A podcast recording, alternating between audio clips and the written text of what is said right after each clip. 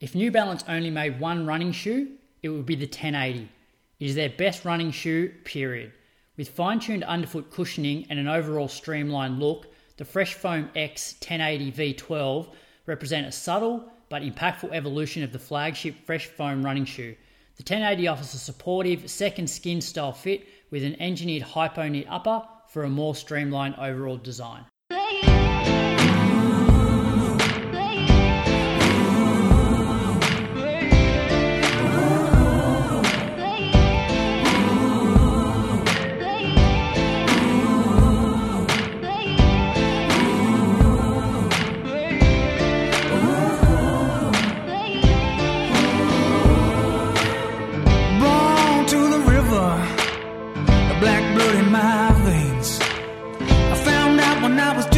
Child that your skin can bring you so much pain. Now I hear you say you got the best of both ways. Won't you come and take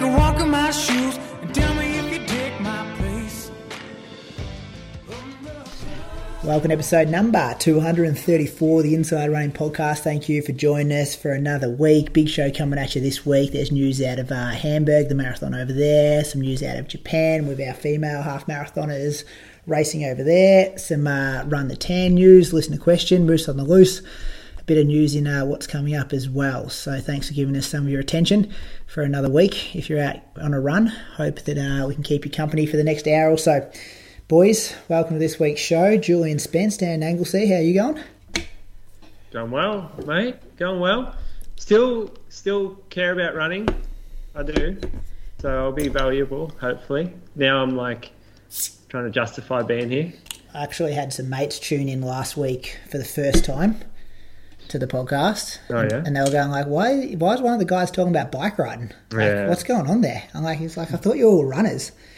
And I'm like, he's good at slagging off people later on in the show, so just skip his week if he gets talking about that. Best I don't, runner I don't on think the show. I don't think they'll tune in again, but but it was good to have him for one week. Oh, best runner on the show, best cyclist on the show. Best marathon PB on the show. That's about it, I reckon. Most Australian singlets are on the show. Give you that Mm, yeah. one. My Uh, co-host. Smartest bloke on the Yeah, show. IQ's pretty high. Best businessman on the show, maybe. Give you that. My Mm, co-host up in Canberra is uh, it's race week for him, Moose. Bradley Croker, welcome to the show.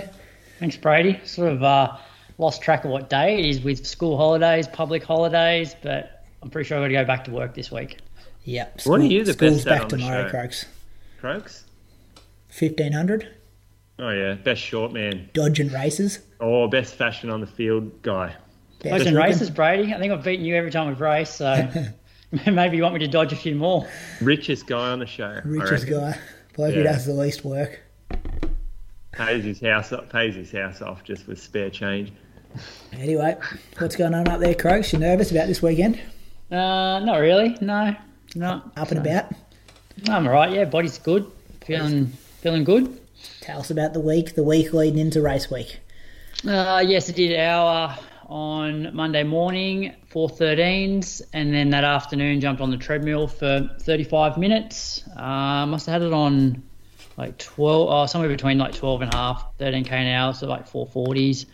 Um, oh no, sorry, that was no. So I only ran once on the Monday. That was Tuesday morning. I did the treadmill run, and um, like I had, I was obviously on school holidays, and it was one of those days where get out of bed in the morning, and like I prefer doing afternoon sessions because my body definitely moves be- better in the afternoons.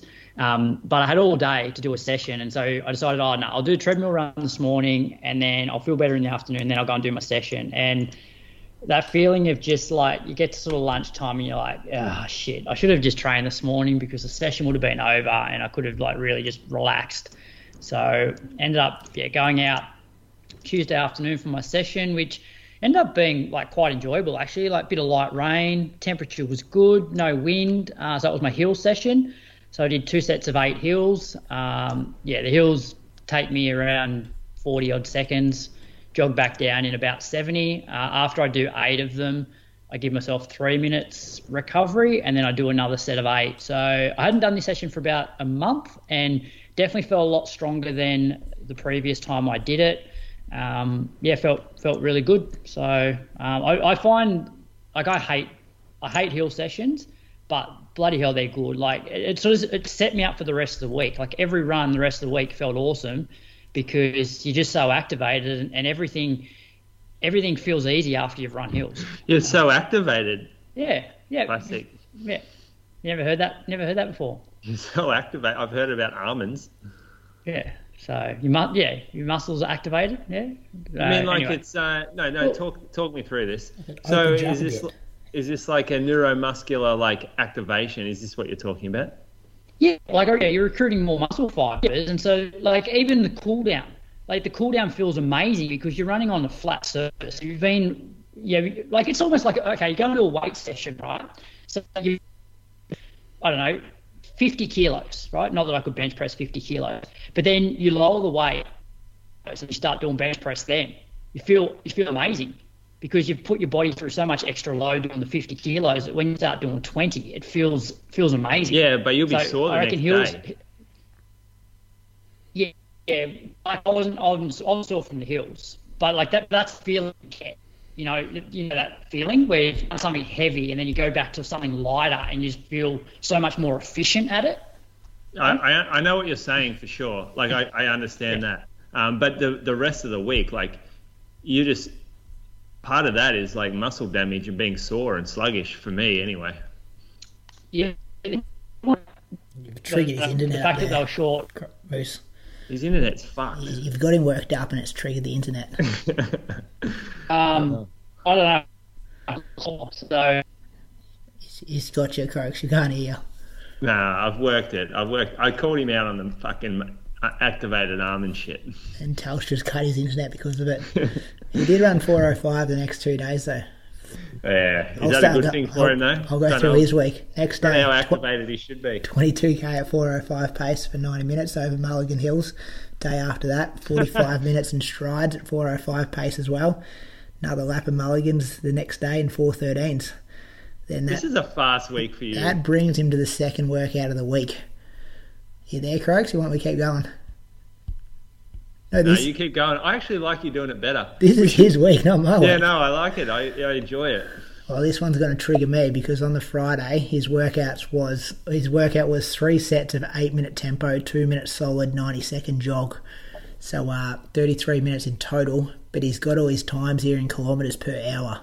Oh, So what? seventeen point five kilometres per hour for the eight minutes, and then he kicked it up to nineteen k an hour for the two minutes, which must be around what three oh five pace, Yeah, it's some, it's three oh seven, something like that. It's on a treadmill, mate. It doesn't mean shit. Yeah, anyway.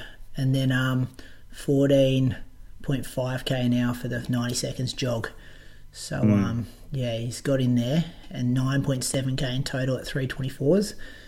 And then some easy jogging around Mulligan's, 407 the day after. See, I don't know how he jogs at 407 today out of a workout. Uh, This is like he keeps repeating his own errors, doesn't he? Like he's fallen in this trap before. And then Sunday long run was two hours at 403, Yeah, of course it was. 29.68k. Now tell me this, because when I told my boys yesterday who were racing Sydney 10 that the, the week out we cut the long run a bit shorter just to start Yeah. prepping for the race. So they did an hour 45 instead of their normal two hours. But Croaks, and we average like 418. Croaks still average 403 for two hours a week out. I don't like that, to be honest. Find me the day that he's recovering properly out of that. Like he's running fast every day. He he he's running too fast every day. He's up and about though, and I like that about him. Like he's it's the first time we've we've seen him up and about for a long time. So, but I just worry because you know that that like you said that long run you're in taper mode there seven days out. This is your first race in like four years. You you're not taking it seriously if you're doing that sort of long run, are you? Yeah, there was there's a couple of doubles at like 437s, but yeah, his main Okay. runs of the week are all under 410. Yeah, But that's yeah. just biomechanically how he moves. Well, that's what he's. That's. We always say that, man. Our footy players come in the store say, "Nah, I just move better at that pace." Yeah, Like, I bet wasn't looking, don't. wasn't looking at me watch, and that's just what happened. Just Yeah, rolling no. that pace. Yeah. That's amateur hour. That sort of excuse. So that's his week. He's uh he's hit 150k for the second Oh. week in a row. I mean, he's going pretty good though. He's Who am I? well. I'm sitting here. I'm on the couch, not running at all. I got to be careful, but he's going really well. Are you concerned he's pushing it to look like he's going better than he is though? What concerns me is that we saw him go through like a three-year hole, and I think that was because he used to run too fast all the time, and and now I'm uh, I'm worried that he's here he is. I'm worried that he's going to repeat the same mistakes again. Bradley, Bradley, you there? No, you're not there. he's not there. Oh, so tight. Pays for the worst internet like bandwidth. Um, yeah. Anyway, so I don't know. Let's talk about your week. All right. I had um on Monday. I went and did this race in Stawell. It's called the Herb Hedeman. Um, you heard of it? I actually ha- like. Who is Herb Hedeman? I'm not sure to be honest, and I probably should know that. Um, I'd say someone in the tradition of handicap pro running who's pretty significant. Let me do some research and tell you that uh, next week. But I did that on the Monday, and then I came back to it. So like really low Ks for the day Monday. Like I think I only did eight K for the day because kind of a midday race, so I didn't want to run before I drove over, and didn't want to run when I drove home, just because I um had to spend some time doing doing dad stuff. You know what it's like when you got kids and stuff now that you've uh, given up half a day to do running stuff. You got to make sure you balance it out. And um, yeah, I definitely didn't want to go out for a run when I got home. And then Tuesday morning, I woke up and watched Boston, and then I didn't get out for a run until like midday. Um, Carly kind of went out for breakfast, I think, that day, and I was happy just to not do my run until she got home. And then I actually went out for a run on that day, and it was raining the whole way. So I did. I had my phone like in a little plastic pocket because I couldn't connect my little like MP3 player to the headphones, and I really wanted to listen to music. Um, so I took my phone in a plastic pocket so it wouldn't get wet.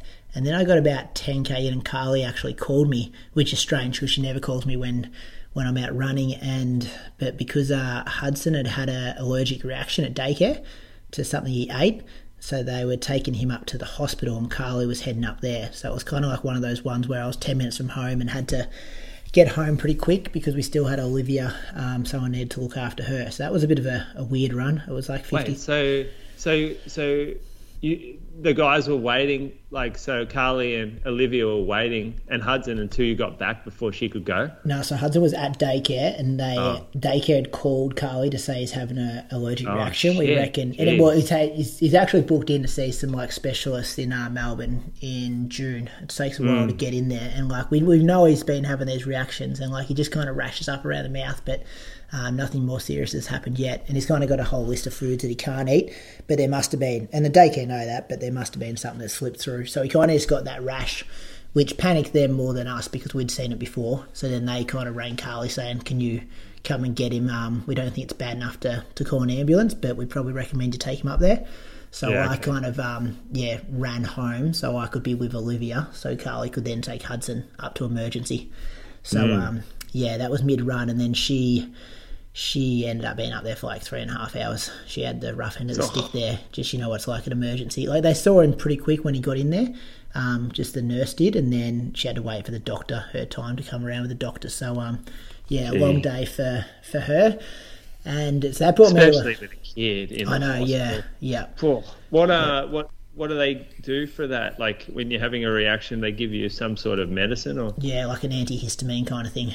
Yeah. Um, okay. So first they just checked like all his pulse and stuff to make sure like his heart wasn't racing and he didn't have any difficulty breathing or anything like that. Like they did that right when he got there, and then um, yeah, the rest of the time it was just make. Well, by the time he saw the doctor, there was no rash even there, but um, they just yeah gave a prescription for some of that stuff.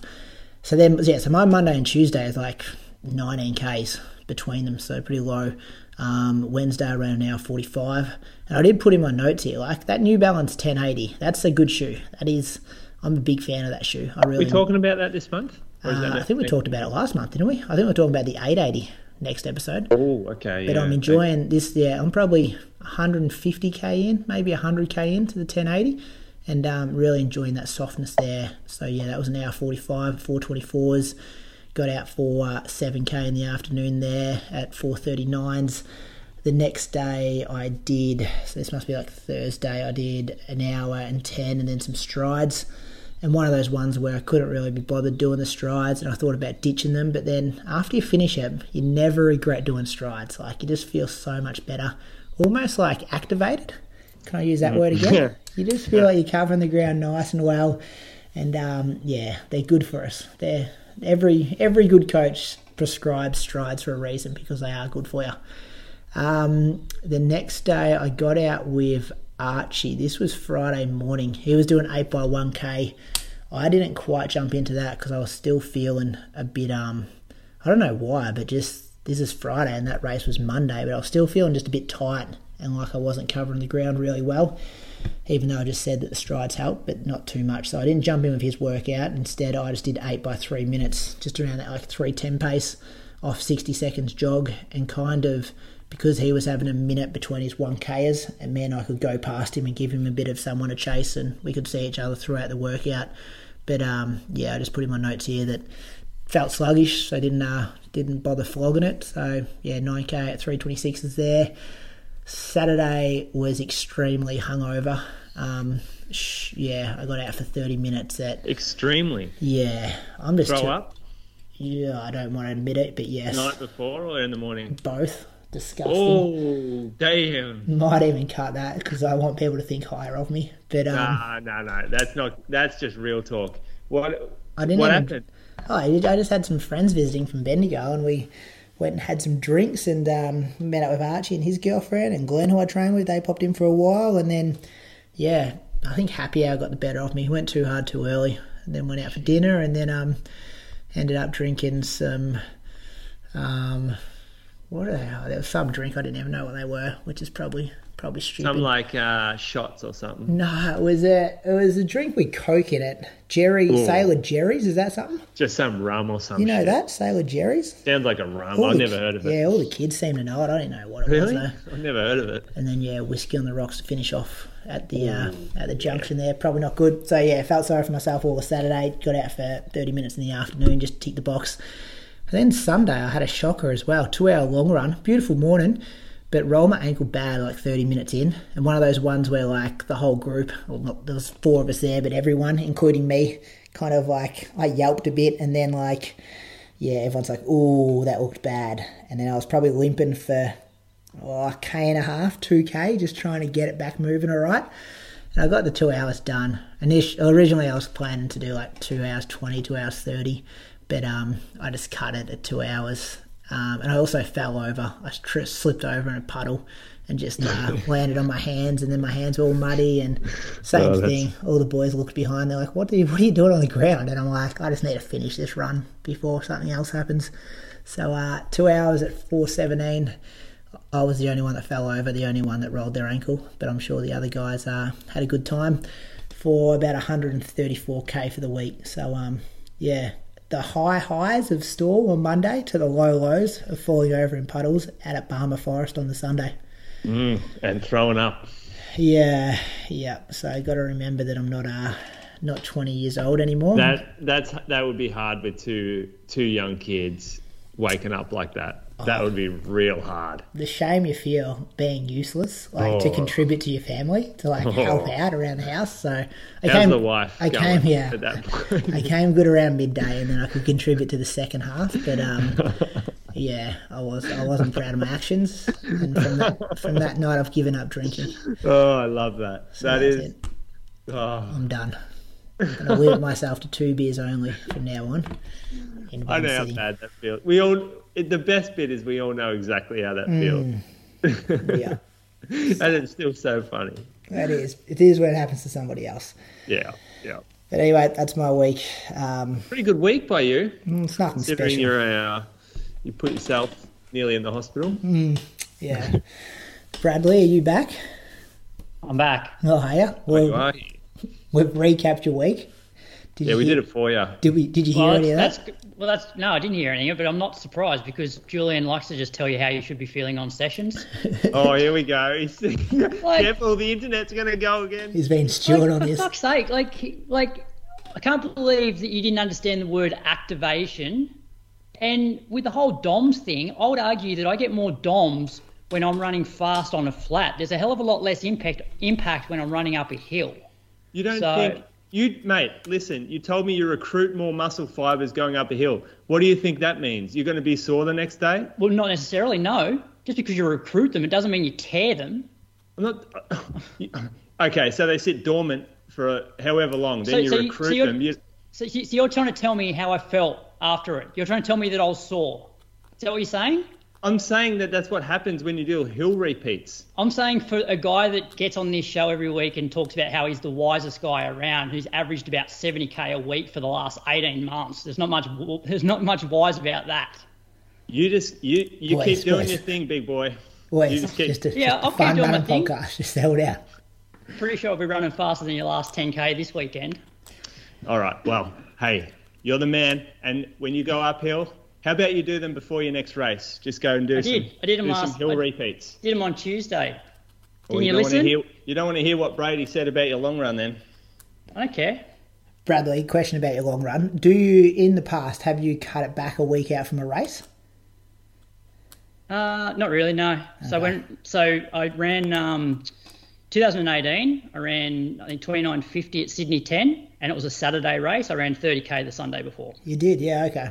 At Stromlo. I was at saying, Stromlo, I- I at cut it Stromlo, back which is for- which is hillier and harder. Yeah, I was saying I cut it back for Archie and Nate, who were prepping for the same race, and I thought that was pretty common practice. Yeah, But that's and, something and the, you differ- do. the difference is they're going up there to try and win it. Like I'm going in there to basically I've been training a particular way for the last eight weeks, and I feel like I've developed some pretty good strength, aerobic capacity, but I haven't raced in 13 months. So like I'm not out there to break bloody records. Like like it's it's to see where I'm at. So you think that if someone's not there to break a record, they it, it doesn't matter what they do a week before the race. It's a Sunday race. I've got a whole week. I'm going to do some 800s and 400s tomorrow night and then jog the rest of the week. You don't reckon that's enough taper for a 10k? And Well- if you know, if you if you notice my Sunday run, it wasn't over the hills that I do at Mulligan's. It was a lot of it was on the concrete, which is which is faster to start with for the same effort, and was actually easier than a couple of weeks ago. Like my long runs are getting easier. Yeah, it was 220 metres, I think, compared to like your, your 350, 380 of usual elevation gain I'm talking about. But Brady, I, I cut my. If someone's racing like the first time in a long time, I do cut the run back on the- one week before. yeah. Hey, more than one way to skin a cat. Um, Brad, do you want to say anything about your workout? Your 8, 6, what was it off the top of my head? I did have it up here. The treadmill one, That's all right. because we'd heard Nice. about your heels. That's all good. All right, Julian Spence, tell us about your week. No, I actually didn't even get mine up because all I did was cycle. And um, yeah, I mean, there's not much point talking about that. We're on a running podcast. But got out, mountain biked a few times. I did go and see Exercise Phys this week, uh, who um, ran me through his theories a little bit on how, I guess, he prescribes rehab um, and what he would do in my case. So we didn't really get to any like practical advice yet. I have to go back and see him for that. Um, but yeah, it's it's sort of good to hear different thoughts on it. It's like a bit of a different alternative sort of theory to to to the common, I guess, physiotherapy approach, um, or, or maybe one of the theories that the VMO controls the patellar gliding, and, and we should be focusing on doing a lot of VMO quad strengthening work. Whereas he was, like, his theory sounds like a, a lot more let's recruit the other muscles instead of the quad because the quad is a heavy knee load. Um, so yeah, like I'm going to go back and see him to get more practical stuff. Uh, yeah, but the um, obviously like the knee itself, there is bone bruising. So I'm, I'm on a set return plan. You can't go too early on that. So that's what I'm waiting for. So this guy was the Steve Moneghetti connection from last He week. has, yeah. He helped Mona. So Mona came da- back like a few years ago, and he was running every run with a with his phone, and it was it was beeping like a metronome. Did I tell you that last last time? No. Um, and so he he was having Mona run to a particular cadence that's um, that was part of his his treatments like recovery or re- return to run program, and so Uh, like yeah, we we obviously we complained about it a lot.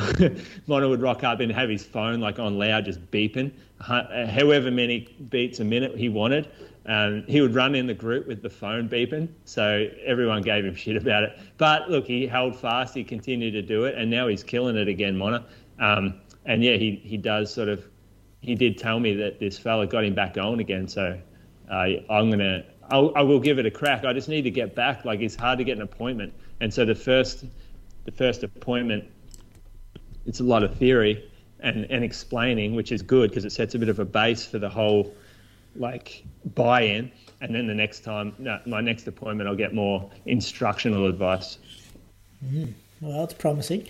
And then what is so? Is this different to what Ali's prescribing though? So how does the relationship between the two work? Um, yeah, it's a that's a good point actually because Ali is obviously physiotherapist, and you can you can be open to other ideas. Like I'm sure she is. She she partly agrees with it, and then she partly disagrees with it as well.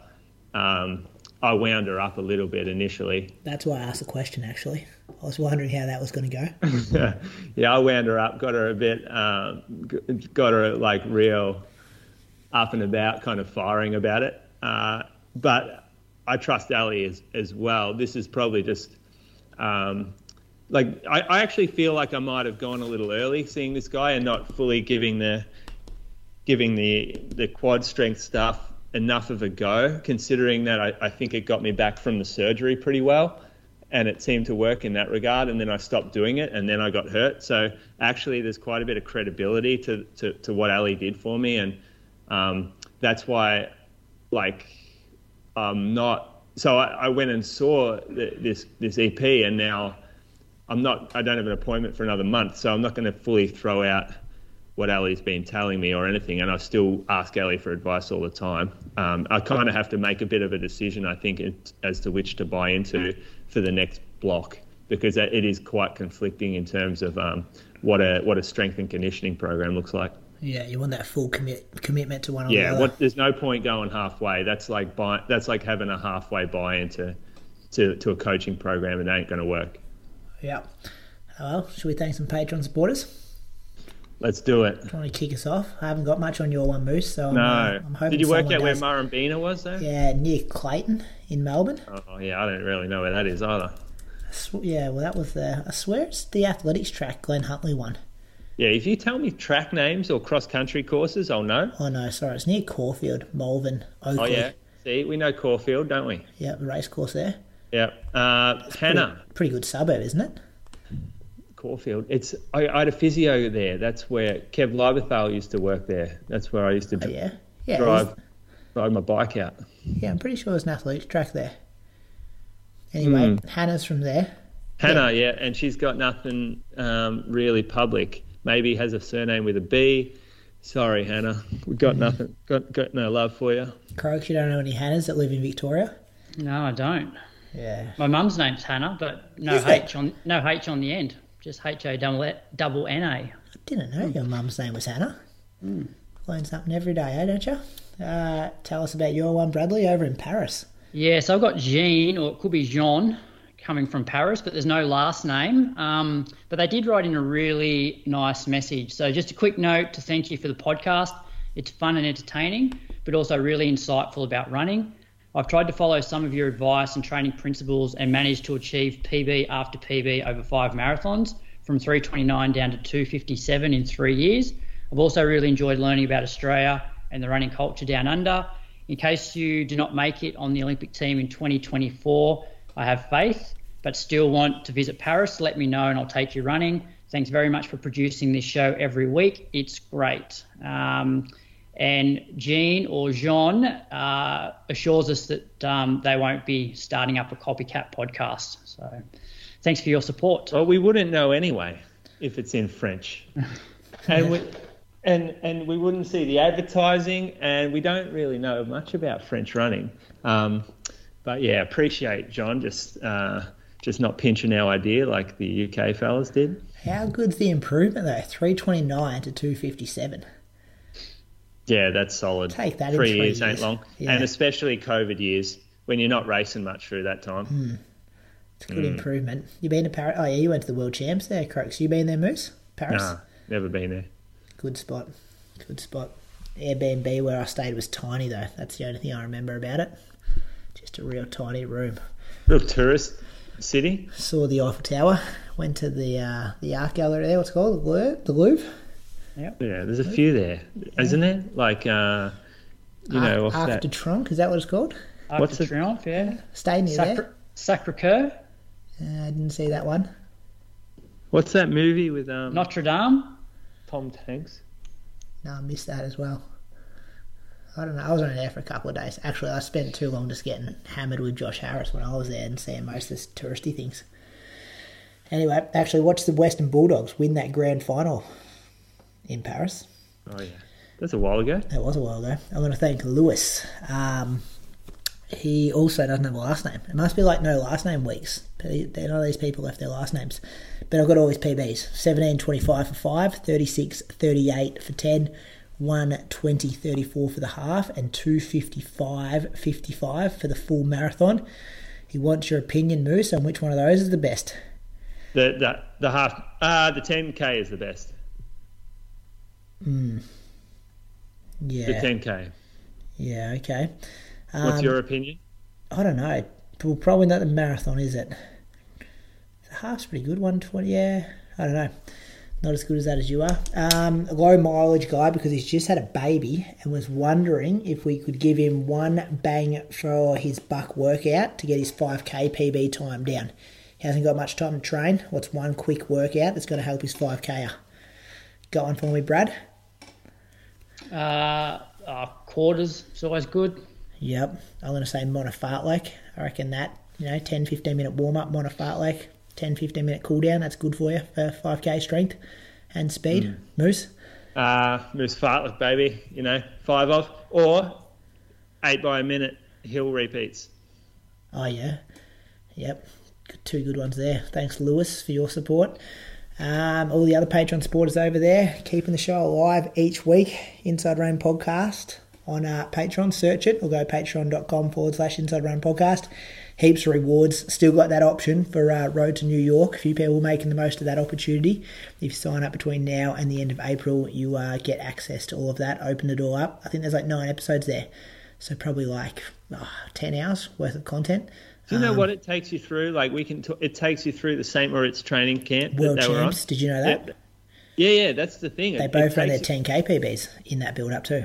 a few real like shocks as well, and some workouts that didn't go to plan. Some workouts that were amazing. It, it talks you through Sinead's training, which if you want to learn a little bit about like how Nick Bideau prepares his athletes for both marathon and 10k, you can hear that, um, and then you can hear how it kind of blends together as well. Yeah, there was a comment. I'm trying to find it here off the top of my head. I swear I copy and paste it somewhere. But there was a comment from one listener. Oh, yeah, Daniel. He said, Love this series. The respect between the crew is obvious, but it's so interesting to contract the, the Bideau versus Spence marathon training programs for different athletes at different stages. Hmm. So that. Yeah, was I a bit of thought- feedback from the listeners at the time. it was actually a great time to see like that trip the girls were training together you had some firepower in that group doing track workouts um, Camille Buscomb was there susan um, Krumins was there and uh, obviously Sinead and ali all training for the same kind of race that 10k or that world champs basically at doha as well as Sinead and um, Sinead and Ali doing the New York City. But like seeing Susan Krumins and following through that series on what she did and then how she ran that mar- like that 10k at Doha, I, I don't think I've seen an athlete with more like harder working, more like in, pretty much like the most. Well, I'm going to say talent. I say talented because she did it off not much, but just phenomenal athlete. Mm, it's all there. Some good mm. insights. And you were there as well. So it's a lot of like in person recording Yeah, well, it was all in person. Well, most of it was. We until did they it. flew to yeah. New York, I think. Yeah. Yeah, yeah, yeah. Uh, running news, boys. I'll start off at Hamburg. Happy with that. Yeah, Yeah. This was exciting because uh, can someone help me with the pronunciation here? Is it year year year law? That's pretty good. Yeah, Zerf, yeah, you, Yu- Yulaw. Yule Law, who has she was making her debut, so she ran 29.14 on the roads and 63.51. So like super quick road racer, um, and she went out and she ran the fastest ever women's marathon debut. She ran 2:17.23 uh, to break the course record there. She won the race by nine minutes. So I'm not sure if like the elite athlete budget just spent all their money on her and then had a big big gap because that's huge, isn't it? Whoever wins marathons by nine minutes. Yeah, that's that's ridiculous. Uh, Um, yeah, she broke the Ethiopian and the German all comers record as well. Um, so that was amazing to see her debut, and there was a lot of hype around it going in. And that stacks up. Well, you'd probably expect she's going to go even quicker next time, wouldn't you? That'd be a top five all time, would it? Yeah, it was. I should have had that somewhere written here, but I can't tell you off the top of my head. I think it was fifth all time.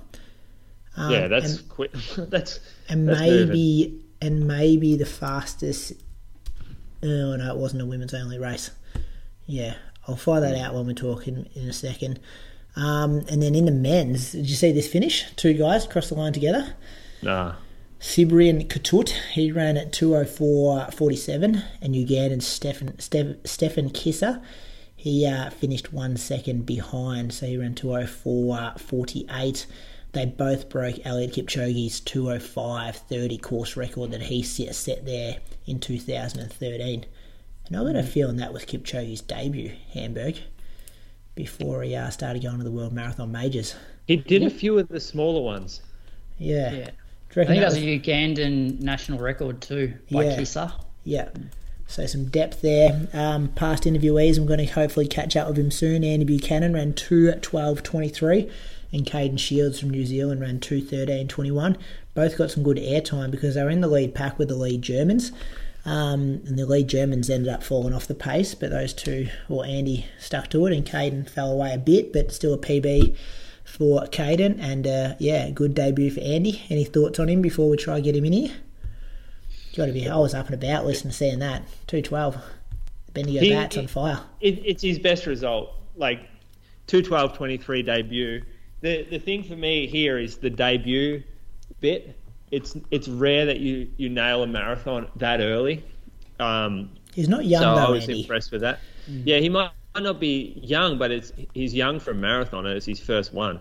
And and it's you have to learn the marathon. Most people do. They have to go through, I guess, a few bad experiences, or not bad experiences, but learning experiences, because it's difficult to know how the body should feel at at 20k or 25k at 35k like what you have left to give there's always a bit of like caution involved with that um, and and and so I thought like to debut like that is very impressive I've got that's big raps for Andy on that one I, I think with his pedigree in running his cross country uh, it- it- like I guess skill set. Um, the skill set for cross country runner tends to convert quite well for marathoning.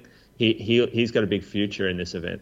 Yeah. I was impressed with how he held it together. Like it wasn't like he was super conservative through halfway, and we've seen a lot of people in the past, you know, go through in that sort of 65 minutes or 65 and a half or so, and then really sort of blow up in that second half. But even his like you know 35 to 40k was still like quite respectable, um, so he didn't lose a lot of time, which I thought is a, is a good sign. Yeah, I think the good sign with your debut is as well, like just getting going one for one, like getting one on the board, having not not a disaster happen. Um, and this is a guy, you know, works full time, trains a lot by himself down there in Bendigo, trains before work, after work, like no contract, not sponsored. Um, I think it's yeah, a great step in the right direction for hopefully he can make a future out of being a marathon runner and someone can start paying him because I think he deserves it. He could be I don't I don't, don't know if he's going to be the guy that breaks the Australian record, but he could be making teams. Yeah, and that shouldn't be the only guy who gets looked after. Like that that's crazy to think that you only look after the ones that are going to win gold medals. And I I hate that about this this whole podium potential stuff. Like oh yeah we only have so much funding so it goes to the ones that are winning medals.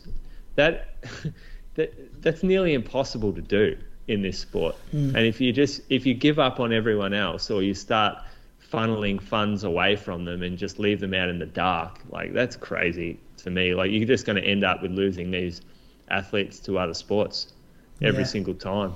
Um, I don't think Andy would be very good at anything else, but uh, you still want to see him looked after. Yeah, like hopefully this is him making that step now. Yeah, Like and on yeah. that Athletics Australia radar more than just like the Victorian radar or the cross country radar or whatever it is. Like is is in those conversations. Hopefully now, I think uh, people that have known a lot about him in the past, like have known that was the direction he was heading in. Um, but yeah, it's yeah, it's a good time. All right, fellas, we'll see if I can uh, get Andy Buchanan sorted here. We're going to try and go to Hamburg, fresh off his 212.23 marathon yesterday. Andy Buchanan, have I got you? Yeah. Hey Brady, how are we going? Yeah, good. Thanks, mate. Coming in loud and clear. Congratulations on uh, last night's performance, and thanks for giving up some time so soon after that performance to the Inside Running podcast. Oh, cheers, mate. It's uh, yeah, always enjoy coming on to chat running, and uh, yeah, it's been a bit of a been a bit of a strange, strange last few days. So it's good to hear some Aussie accents again. That's good. Joined also with uh, Julian Spence and Bradley Croker, so they're here halfway through our recording on a Monday night, and um, I guess this would be this is the morning after your race. Did you have a few beers Yep. last night? What happened? Is it still pretty fresh in the mind?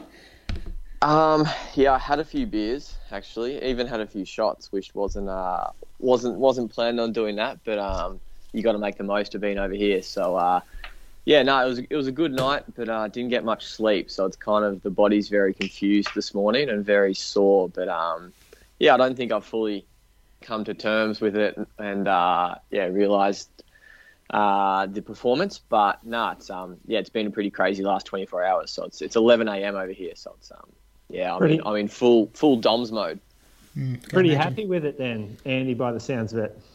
Yeah, I'm happy um, because it's like a debut. So it's I know I think the marathon is you learn so much from from everyone, whereas you can go out and run a 5k and 10k and you can you can compare it from other distances. Whereas a, a marathon's so different to any other distance. So I'm happy, but at the same time, I think there's definitely room for improvement in my next one. So um, obviously the the A goal or A plus goal would have been trying to get that that world champs qualifying time, um, and this race was set up perfectly for it, but just faded a little bit in that last uh, last probably 10k, um, only 5k, but um, yeah, a little bit off, but I'm really happy with 212.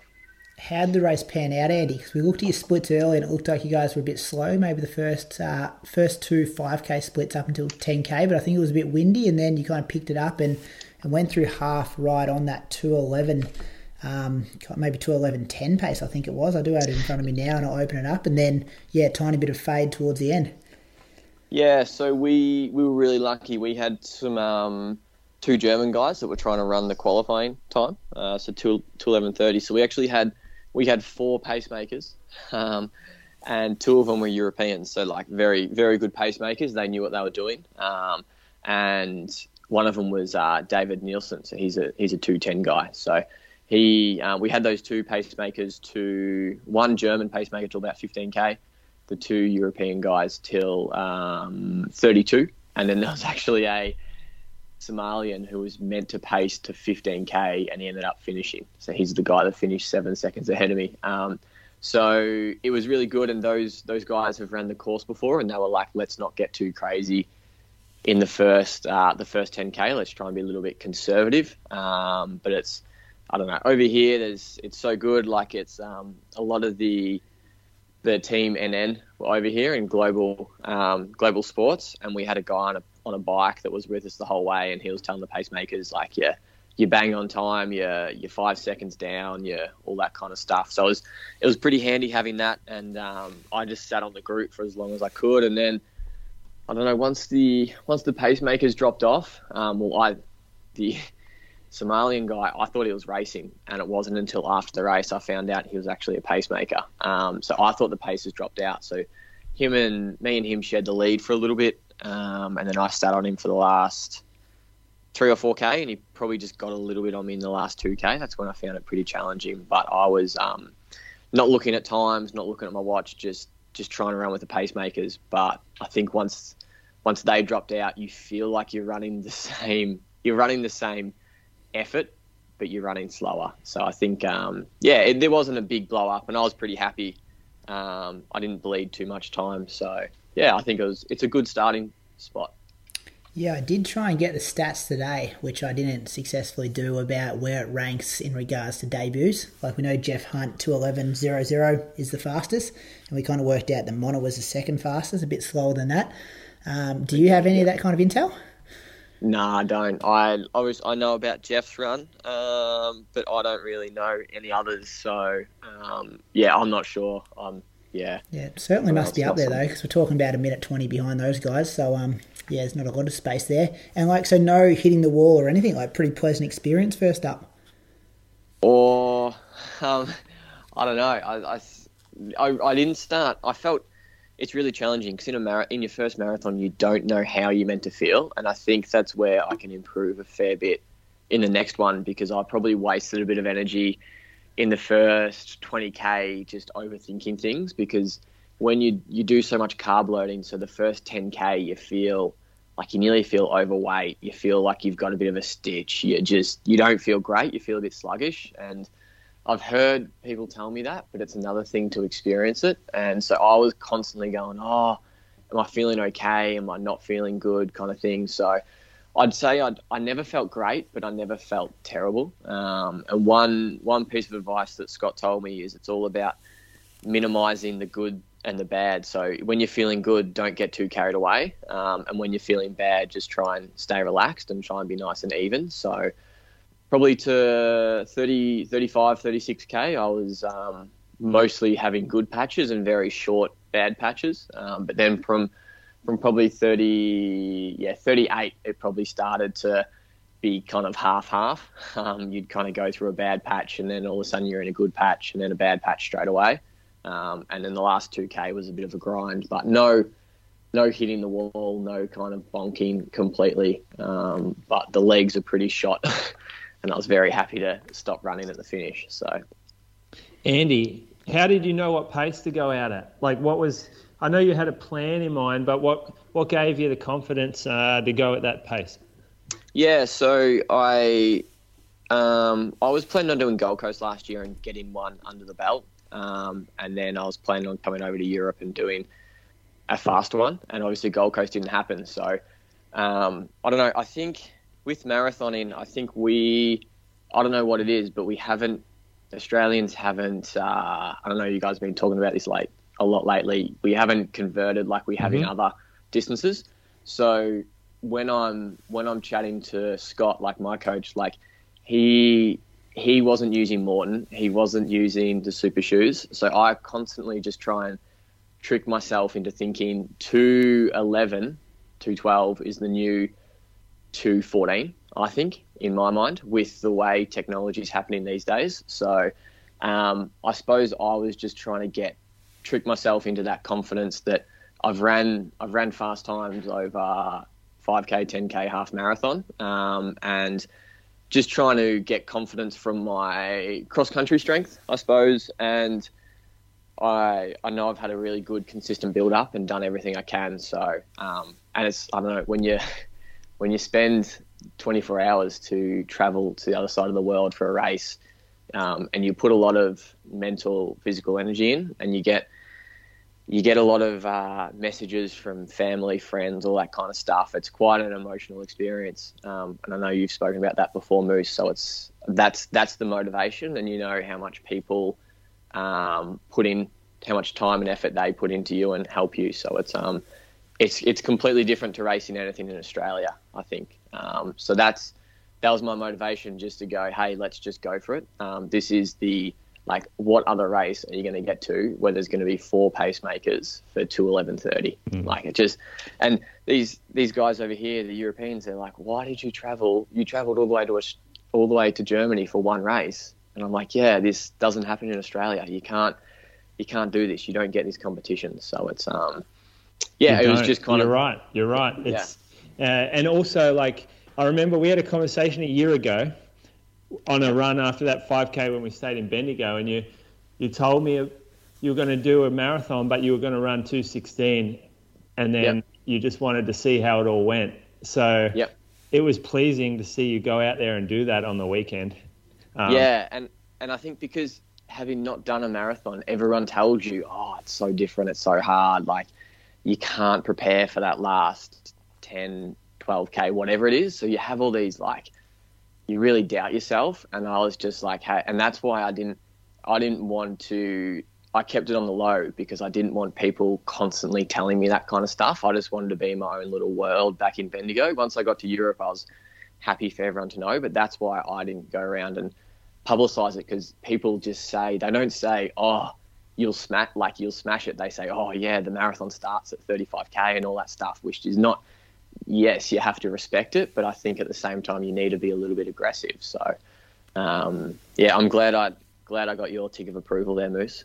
Hey, no, um, go on, Brad. You uh, you you asked the great man now. I got a couple of questions. Well, firstly, congratulations. Um, when did you make the call to do Hamburg? Because I believe that you were, let's talk that you're going to do Melbourne, but then you got injured late last year. So when did you decide to do it? And you mentioned that you wanted to do Gold Coast and just get you know some runs on the board and run at 216. But obviously, you know, world champs qualifying time is 211.30 and we're running out of well, I don't know when the selection period ends, but it's pretty much now.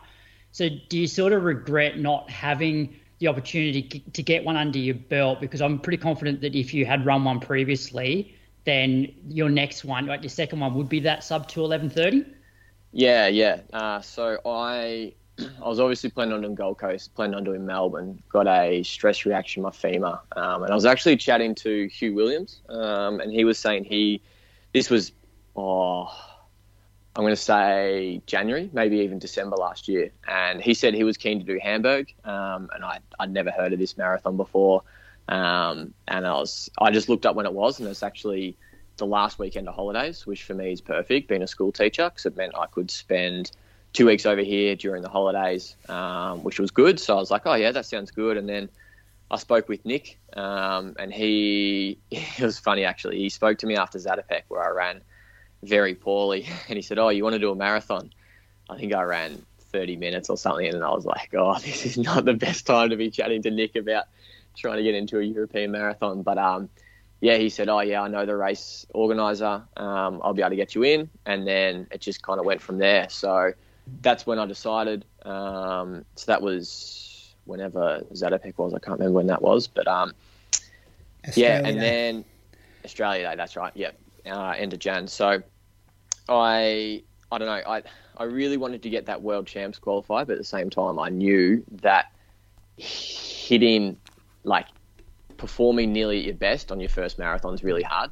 Um, I think you can do that over five and 10, but over a marathon, it's really hard because you can improve so much just through that experience. Um, and yeah, obviously, I would have loved to get a marathon in before this, um, but I don't know. I think I'm. I think I've still got a few more good years in me. Um, like, yeah, I'm. I'm 31, but at the same time, I haven't been flogging myself for the last 15 years. So, um, yeah, and it's uh, I'm excited and, and hopefully I can get selected for Com Games. I'd be really happy with that. My preference would probably be World Champs, but still making an Australian team would, would mean a lot to me. So I, I wish that I had an opportunity to, to run one and learn about the event and then come over here and try and get that to 11:30. But um, yeah, yeah, I a lot of things uh, have happened in the last two three years that have been about, been out of our control. So it's just just awesome to get overseas again and, and race these big races. I feel like we had so many track seasons just on top of each other. So um, yeah, obviously in a perfect world, I would have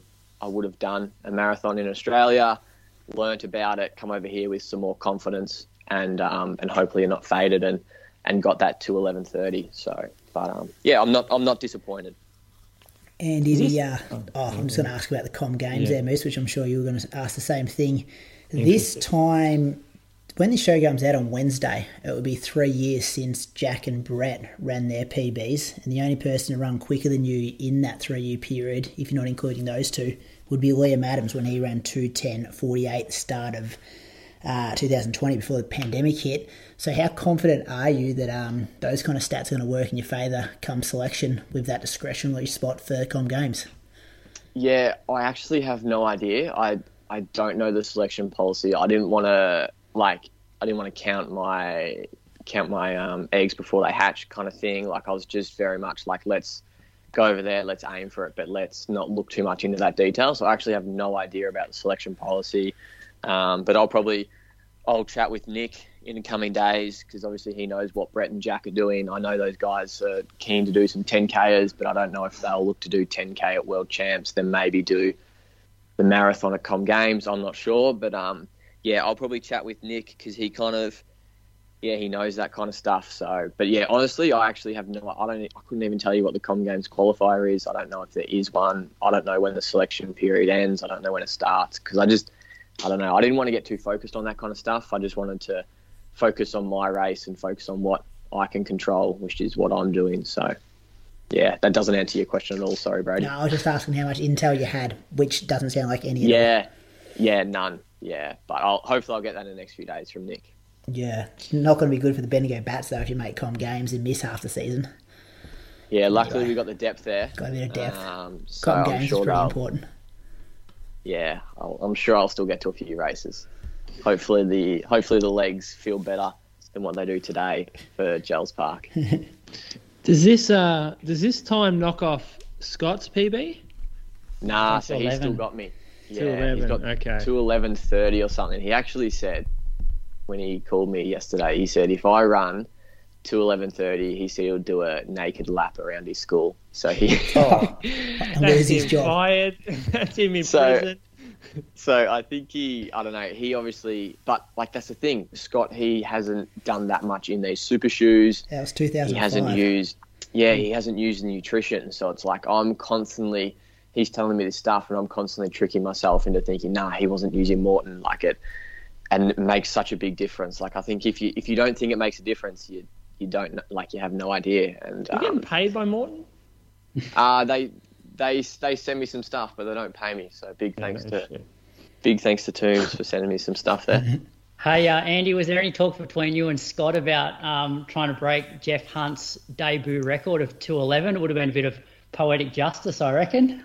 Oh yeah, Uh, oh, you're right, Croaks. They had a bit of beef, didn't they, going into the Olympics? Well, yeah, for those that don't know, Olympics? Uh, yeah, Jeff uh, Jeff appealed Scott's Olympic selection, so it would have been quite um quite funny to see Scott's athlete break Jeff's debut marathon record.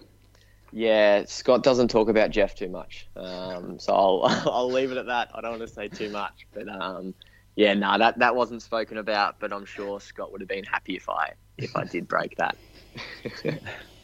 Any more questions for him, boys, before we uh, let him go off to Berlin? Over to the nightclub scene over there, Andy, I'm sure. Kit Kat Club, is that what it's Uh, called, Moose? Oh, mate, shut down. We out. We we shut it down when we went there. You ruined it. Yeah, should have. Look, nothing I, I've done there hasn't been done before. So, Well- Andy, Jells Park, you'll be there. Uh, Should- I'll be there.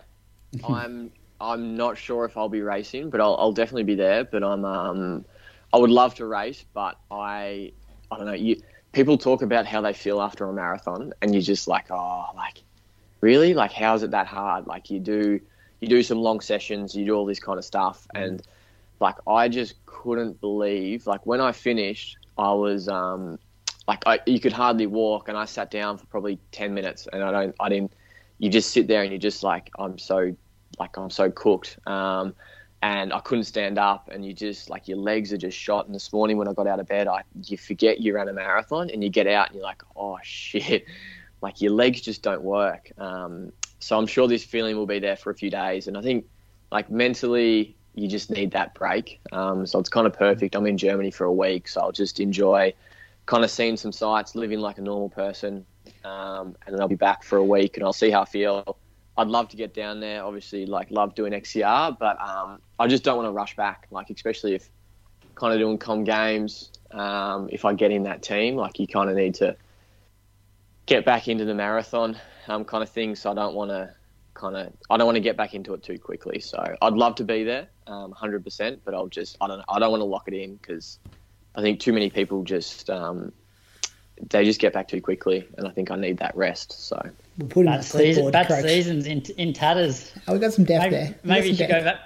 Maybe it's time for you to be put back to Div 2 from this talk.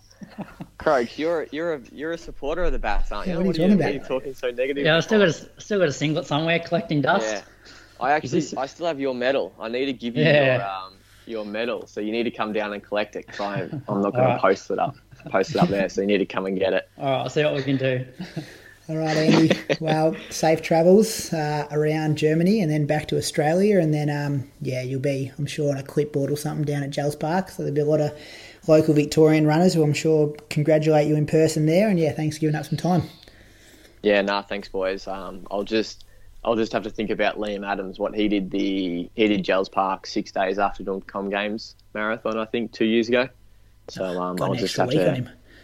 On him. Yeah, that's heaps of time. I Yeah. should be fine. I should be fine. But nah, thanks, boys. Um, yeah, I'll catch up with you back. Good in Australia. debut, Andy. Well See you, done. Andy. Well done, mate. Thanks. Thanks, Andy. guys. All right, see ya. So, Bye. mate, If New Balance only made one running shoe, it would be the 1080.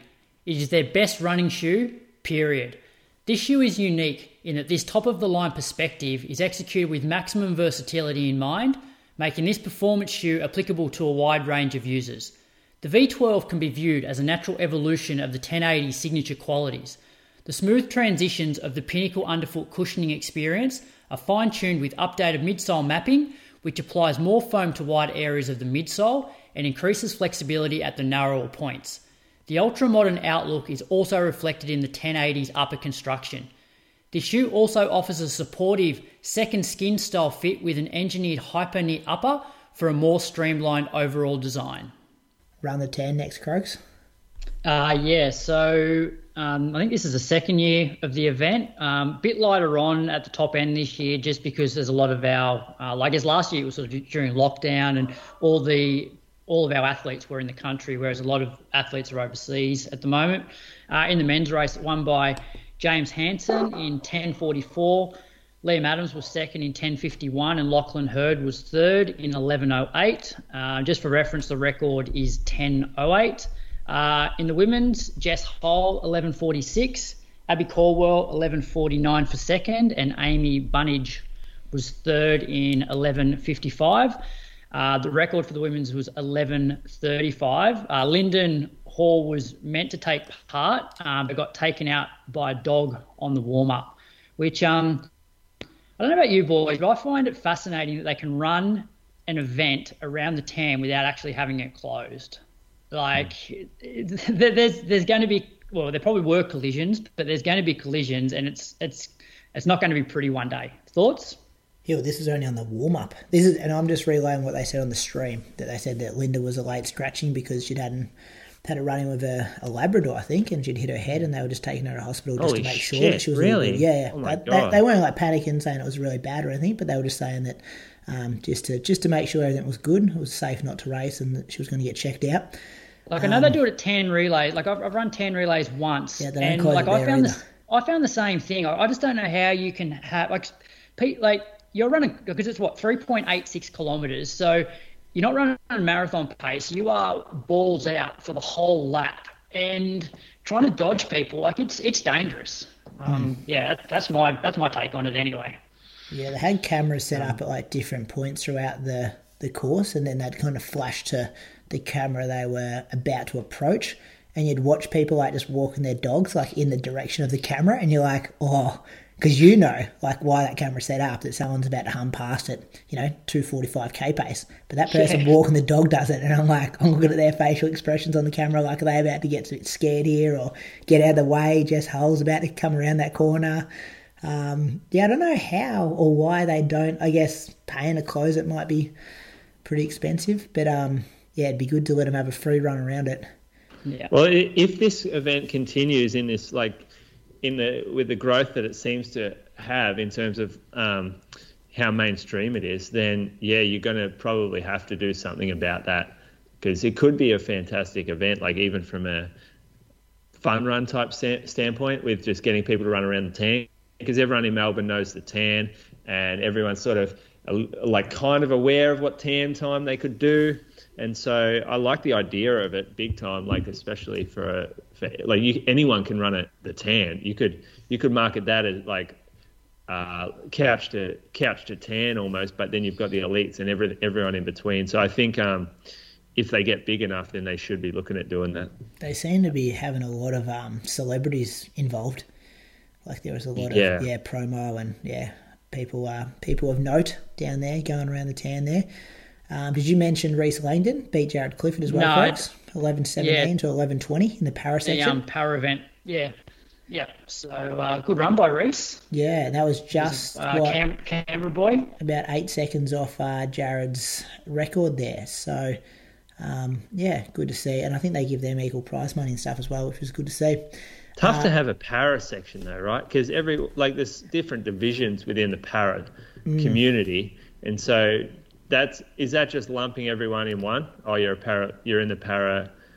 I Like you, assume so, only because I saw a picture of the podium and Reese was on the podium with the, the check for two thousand dollars, and Jaryd was next to him.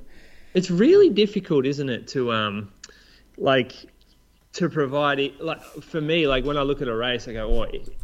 I, I love the idea of equal opportunity. It's just really different, difficult to execute when you start um, making like divisions, and then there's more divisions, and then there's more divisions, and then there's more divisions. If if if if you started to accommodate for, for every single like group out there, so for instance, I know like when there was a there was a lot of um, when the Paralympics was on, it was like, oh well, this this certain um, disability group. So I think it was, uh, oh, what was the um, the disability that wasn't included in the Paralympics? They have their own Olympics, or they have their own games or um, event, and then another like disability group has another event. It, it's just in order to be inclusive, it's just very, very difficult. So it's great that we're starting to see them come through, like in the in the big events like this. Uh, it's just going to be even more and more difficult going forward, I think, to try to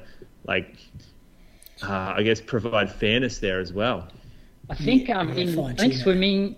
I think in swimming, what they've done to have um, people from different categories competing against each other in the same race and and finding out a winner. It's like who is closest to the world record or like world record percentage. So I- I've seen I've definitely seen races in swimming where you've got di- people from different categories in the one race and there's one winner, but it's not necessarily the person that finish that finishes first. It's whoever's closest to the world record for their category. Uh, yeah. Okay. Well, that I mean, sucks if you've got some sort of freak athlete that's run like five years ago in your in your event. But that's no different to anything. If you're, you're if you're unlucky to be in the same generation as a Usain Bolt and you've got to race against him, then you're probably not going to win a world championship or an Olympic medal. Yeah, uh, but this is this is this record continues forever. So hmm. once Bolt retires, you don't have to beat him anymore. Yeah. it's true. Whereas these guys are always beating the guy. Who, yeah, yeah. Alicia Bryant won the women's in that para as well. She was the only competitor, 16.29. And the Kipchoge news, he did go on to run Berlin that same year. And he ran 204.05. So that was and his he- debut is in that Hamburg. him done? Yeah, Pardon? is that him done out of? Um, is that he, he's only run majors? This was his progression Berlin, Chicago, Berlin, London, Berlin, Berlin, London, London. That one at the airport in the Netherlands, Tokyo Olympics. okay, okay, yeah. So, So yeah. he hasn't gone back to a non-major since then. Yeah, other than the Olympics and that, like breaking two and Oh yeah, Ineos. Yeah.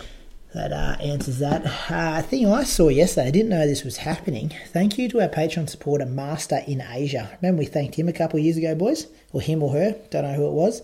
But he has, or they have the finger on the pulse. He sent us in the direction of this ASICS Meta time trial event.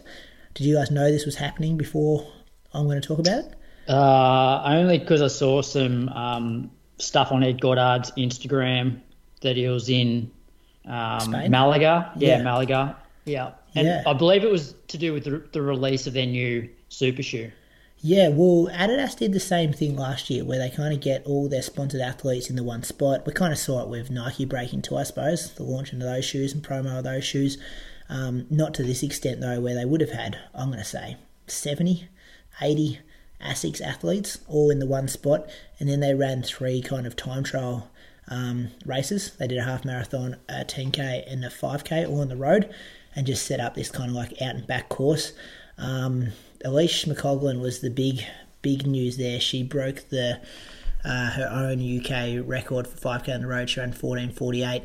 Um, Mohammed Kat- Katir, we know him from like Diamond League, tracker races with Stewie. He ran 13:20 to just miss the um, European 5k record by two seconds. Ed Goddard was in that half marathon as well. He ran 63.25. Set up beautiful. It was pretty much a shoe ad. Um, I think the winning time in the men's half marathon was 59.56. Cool race with four guys running down the finish line at the same time, all in the same ASICS kits. Apart from the ASIC Pacers, they had a different colour top on. Looks good on the eyes. Looks good for the shoe promotion. My question is: Is this a good or bad thing for the sport, though? What are your thoughts on them? Because we're going to see more and more. I think, like we saw it with Adidas now, seeing it with Asics. Well, it, what, how is it good for the sport? Well, I think If, think think about it like that. Okay, so I think it's good for the sport because all the attention is on the athletes. Whereas sometimes when these athletes, so say um say Ed Goddard went to a Hamburg marathon instead. Sorry, Ed Goddard's not the perfect example. Say the winner of the half marathon went to the Hamburg marathon instead and came like fifth or sixth. He might not have had as much like attention on him. They, the camera might have been going to like the charity component of it, like bouncing around a bit. Whereas this was just all set up for the brand and for the athletes on show. Um, it was it was very elitist in a way, is what I'm trying to say. But but you're saying that you're saying saying it's that's good for about the athlete then. yeah, I'm, It's yeah, about the brand though. It's about the shoes. yeah. It's about the brand that's supporting the athlete. And the the comment was because I did hear that Alicia was meant to run. Is Stanford coming up?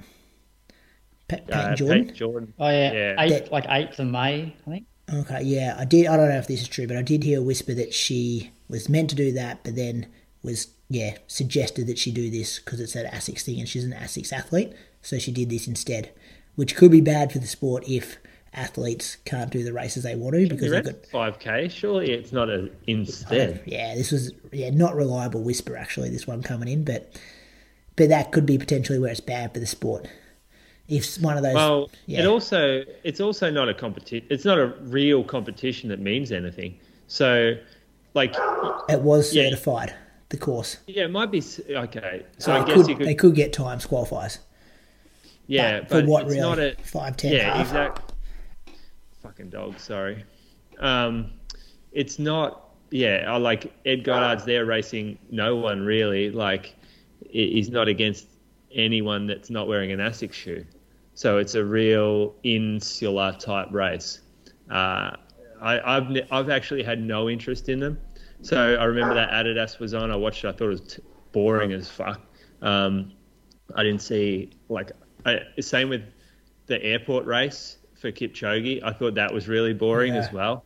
Um, I thought I didn't even see this, and I didn't really have any interest in watching a replay once I found out it was on.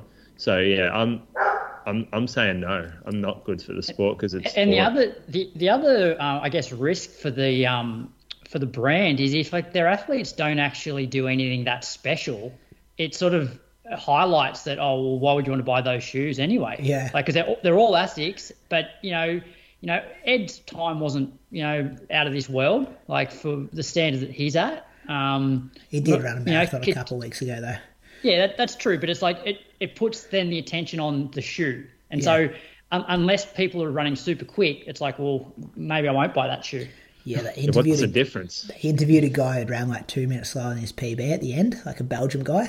I'm just like, oh, I don't know whose idea this was. I'd probably get him off the stage pretty quick. Yeah. But it was it was And- set up really cool how like they would introduce him and they'd walk up this walkway and then like do a bow and then like jog to the start line. They had some big names there. Like Emma Bates was there from the US. She was in one of the races. Um, yeah, it was, yeah, it was. I don't know. I'll let you know. I'll let you know how you many. No, uh, we don't have a shoe, but I'll let you know how many come in asking for it this week. I don't think it will be many, but maybe you'll maybe it will surprise me. Um, Talking about shoes, Croaks, people that are wearing shoes for a long period of time, 100k world record went down, and Australian Yeah. one nearly went down as well. Yeah, so Alexander Sorokin broke the 100k world record on the track uh, with a time of six hours, five minutes, and 41 seconds, which is an average pace of 339 per kilometre or 553 per mile. Uh, closer to home, Dion Finocchiaro, uh, he took half an hour off his road PB, uh, ran six hours, 30 minutes, and 43 seconds, and that puts him number two all time Australian. Uh, the record is set by Tim Sloan with six hours 29.26, which is 354 per kilometre. This is. Imagine doing that. Imagine you're on 100k at 339 per k pace around an athletics track. Yeah, it's impressive. So It's, it's insane. it's um, it's not. Re- it's like the 24-hour bike record to me. This sort of thing where someone cycles 24 hours and the furthest they go is like the the record. This is the same sort of diff. I reckon it's probably an equivalent thing for running 100k, just in terms of the effort involved or like how difficult it would be. Yeah. Yeah. That hats off to them because I think this is a whole different, um, incredible athlete feat to be able to. Well, you, what do you think you could do, Brady? No, I wouldn't do it. I couldn't think No, of. but what do you think you could do? Oh, I struggle to jog like four minute thirties on my easy days. Like that Yeah, pace no, for this is starters. this is tapered Oh. marathon day. What? How, how far could you run at 21 seconds slower than your marathon pace? How far could you do that on oh. your peak peak fitness? I don't know. You'd have to say 60, 70 k at least, wouldn't you? I don't know. This is what I'm I talking know. about. I don't yeah, know. I don't know You what. just don't know. This is the thing with this. These races are unknowns. They're a mystery, and so unless you go and buckle up and do one, there's no answer for that. Mm. Because how the fuck are you going to know? and mentally, I think mentally is the big one. Yeah, I agree. Mentally, is- like I don't know how you distract yourself for that that period of time. Yeah, this is this. It would be a funny. Maybe if you're struggling for motivation at some point, maybe you boys could have a crack at this. I don't know. Be good content for the show, Moose, if you have a crack at it, I reckon. I Get that know, knee right. What's with- furthest you've raced? I've gone 100k before 100k. What time do you run? on trails. I went nine hours, like nine hours fifty. Nine hours. You're like three hours behind these guys. I did a lot of walking. Thought you were good. I did a lot of walk. No, but I'm Brad. This could suit you with your um, Mm-hmm. long run strengths.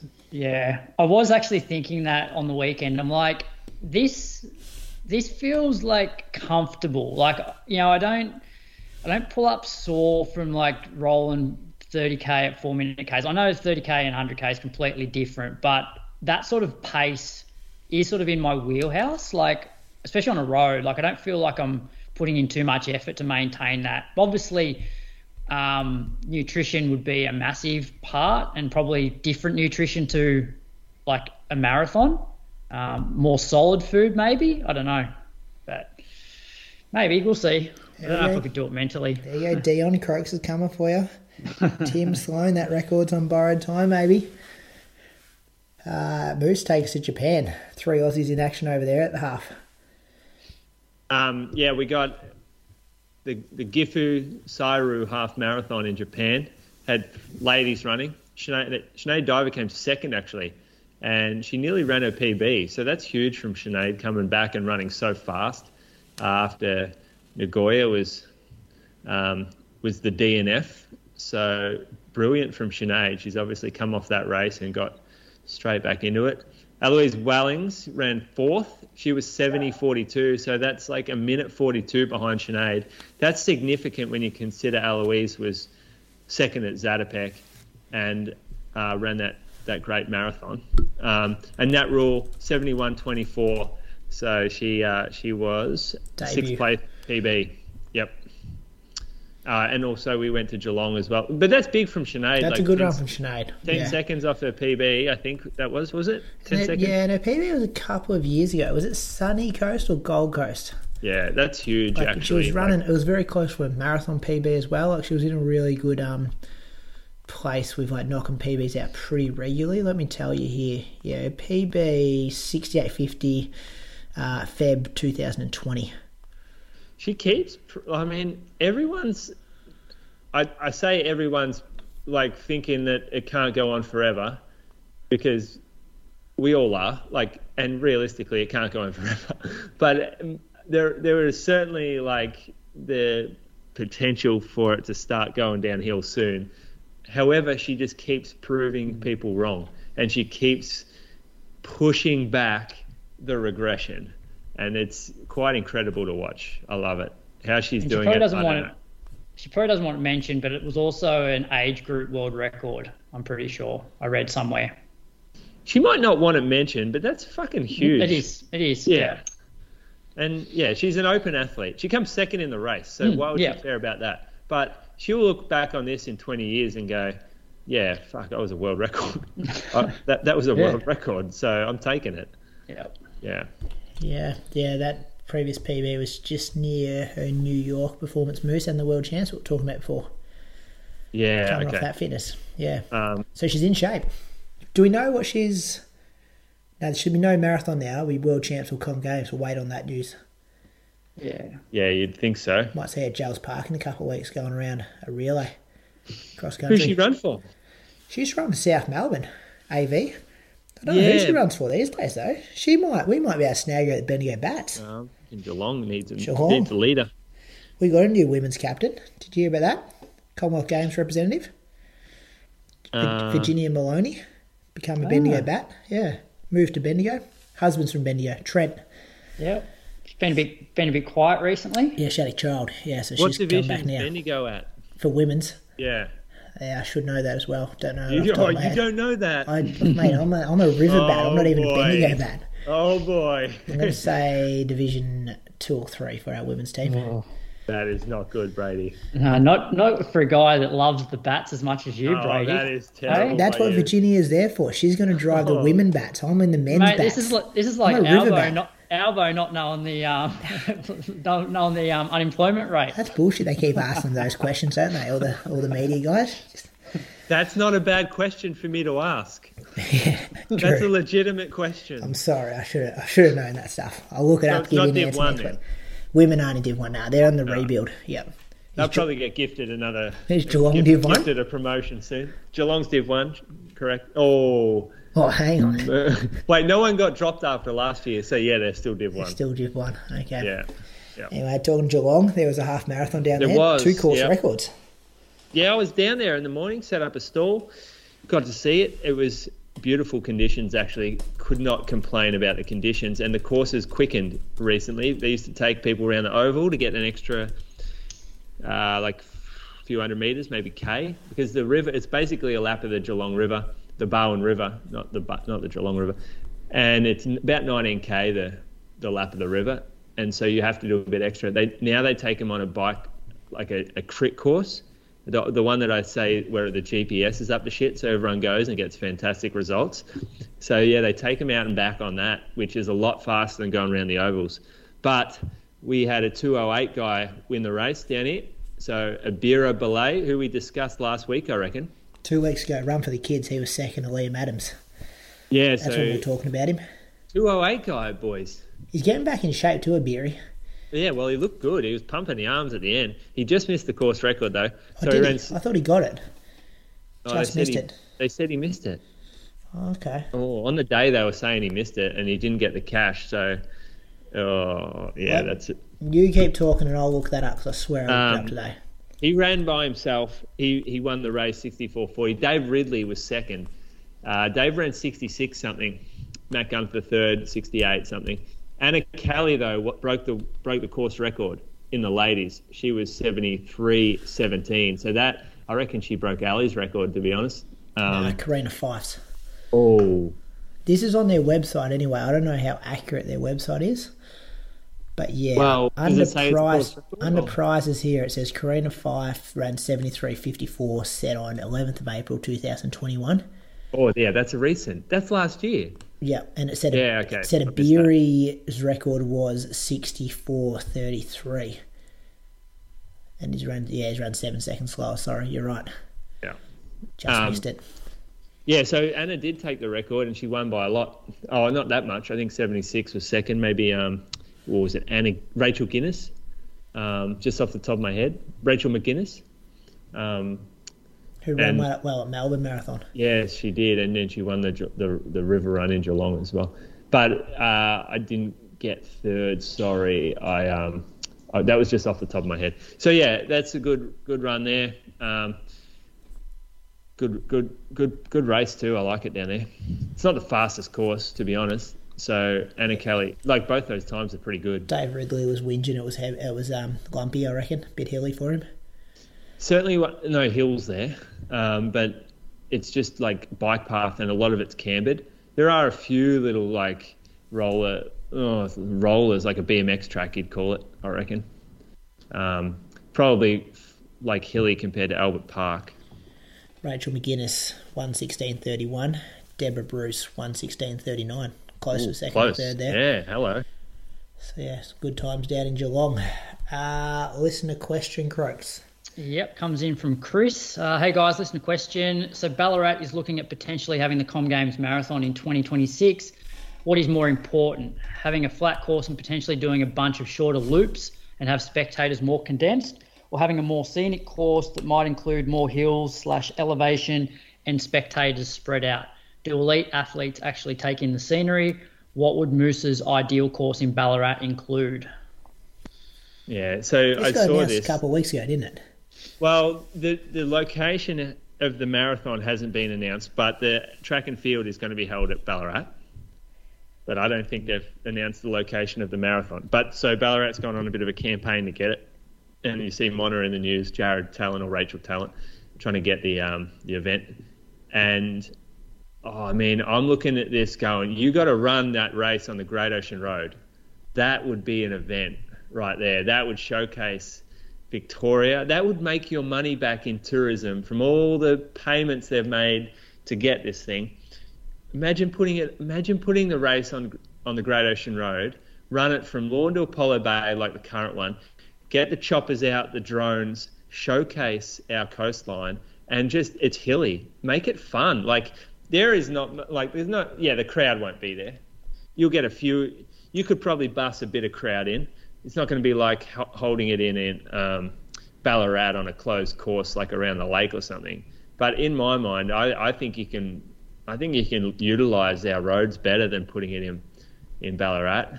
And yeah, Ballarat has a big heritage as a running town, but I've, I mean, you've Brady, you've you've seen a half marathon. That was the best course that I could come up with when you ran the run for a cause that time. It wasn't, and it wasn't even 21.1k, was that it?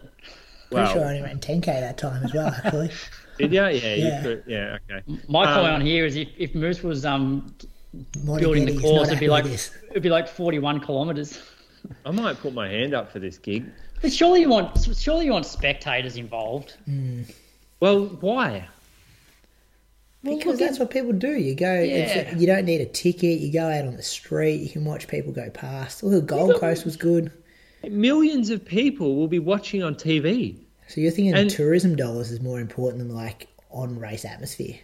I can't think of a course in Ballarat that would show, like that would be a great showcase for regional Victoria. I mean, you go around the lake and it could look pretty good if it's a good day, but you know how bad the like. just think about think about AV 15ks and then think mm. about running a marathon around there, and then if you put it in Bar- Ballarat, like okay, we need to go somewhere else. Maybe we head out to the rural areas. You're not going to get crowds out to the rural areas. Couldn't you go through the like the guts of the CBD there, like the lap of the lake, and then like through the main? Is it Mair Street down there? Through around You could there, go through, like- park, get a 10k, 12k loop, and do that a couple of times. Yeah, then you want to do loop courses like that. I don't. I like Loops marathons. are good for spectators. though. Nah. Yeah. Imagine a point-to-point Com Games race. But Boy, what if you that'd did be- Great Ocean Road, but like a loop? So like find a, a nice section of it where you have I don't know five to 10k out, five to 10k back, and you do it twice. Like well, could do that. That could work. Um, maybe go out and back on it even. Hmm, yeah. Yeah, like start That would be point, pretty good. Go Pretty 10K good, and then you could- 10 like the Gold Yeah. Coast one used to do. Could line it hmm. with crowds. Yeah, good question. People would come down the surf coast and watch. I mean, you get how many people at Bells Beach? You get you you would get a ton of people down there. Look how many people go to a Cats game in Geelong. It's only half an hour further down the coast. Hmm. Yeah, I like it. I the whole about country that. there, plus other got to start I- the campaign. oh, mate, Mona's going hard on it. I don't think I can compete with the Mona like media factory. Since since selling the store, he's really cut off connections to Ballarat, hasn't he, Croaks? Nah, Yeah. I thought about this the other day, and I'm like, guys, we can do better than the marathon in Ballarat. I reckon. I Like, I love Ballarat. I love the people. Love Mona. Don't think it's the best place for the Com Games marathon. Um, I reckon you could do it on the Great Ocean Road. And I'm not. My store's not even on the Great Ocean Road. Closest Laps store, through though. Port, laps through Port of Echuca. Yeah, I'm That's still. New South Wales, isn't it? Yeah, No, actually, Echuca's yeah, not. very close to New South. Well, I think we've got some shooting or something up here in Moama. Oh, yeah? yeah, clay shooting or something like that. I think we've got that. That's about the only thing we got. I think What's Bendigo's got a few things. Geelong gets some rowing probably or something. Yeah, I don't know. It's Oh no, Ballarat surely gets the rowing. Yeah, because they had that in the lake back at the Olympics, didn't they? They did. Yeah, 56. beautiful setup. Excellent setup for rowing there. So what, what year was this? Com Games 2000 and 26. so we got Is the it- That's not far off. we got the Olympics in 28 as well. No, 32. No, 32. Jeez, bit happening, isn't there? What are they? Brisbane. Yeah, Brisbane. Yeah, right. How is how's that local stadium in Ballarat going to have like the track and field? Well, They had a footy yeah, game there on the weekend. There was like 17,000 people. Not even that. I No, well, think. that's Mars Stadium. So Is you that the same put- stadium? uh, no, oh well, it could be. That's the only place they could put it with crowd is Mars Stadium. You got to drop a track in. Otherwise, you can't go to Lamberts Yeah. and put it. you you would have to go to Mars Stadium, put a track in. It's a pretty nice stadium, to be honest. And it's com games. You don't need like fucking like eighty thousand at it. You're not going to get that. But you got the MCG like an hour down the road. Yeah, but but do You you saw think how good that was in 2006. Yeah, that was epic. That was epic. But it's not in Melbourne, mate. Com Games regional Victoria, so we're doing what we can. True. Yeah, Bendigo's got nothing that compares to Mars. Anyway, Well, you got interesting. Geelong, don't you? You got Geelong. Does that like, mean they're just going to Yeah, have what- multiple multiple athletes villages? Must depending on what. Like, there's got to be like 12 Yeah, people up here in Echuca. The yeah, you shooters. can't travel to Moama. Yeah. Yeah, Like it's going to be a day. interesting. They could fly them in like they did those girls to the Stawell gift. Who flew in? You know, like um, Cat Bisset and all that. Melissa Duncan. They flew him to Stawell. Yeah, from Melbourne. Who Little, did? Little plane. I don't know who was paying for it, but yeah, they didn't drive. Jeez. Is this though? Do you, do you feel like and the this whole setup of having it regional Victoria is almost like started the demise of com games and the importance of it? I just feel like no one really wants to put up their hands to host a com games anymore. So it's like, all right, well, we'll do it, but we'll just have it like regional Victoria. It's Definitely like, it's the vibes really I'm starting to getting to. lose. It's really starting to lose its well what it was when I was growing up. I, I feel the same. It's like no one wanted it. That's and then it even came to like it's like oh yeah, I guess we'll do it.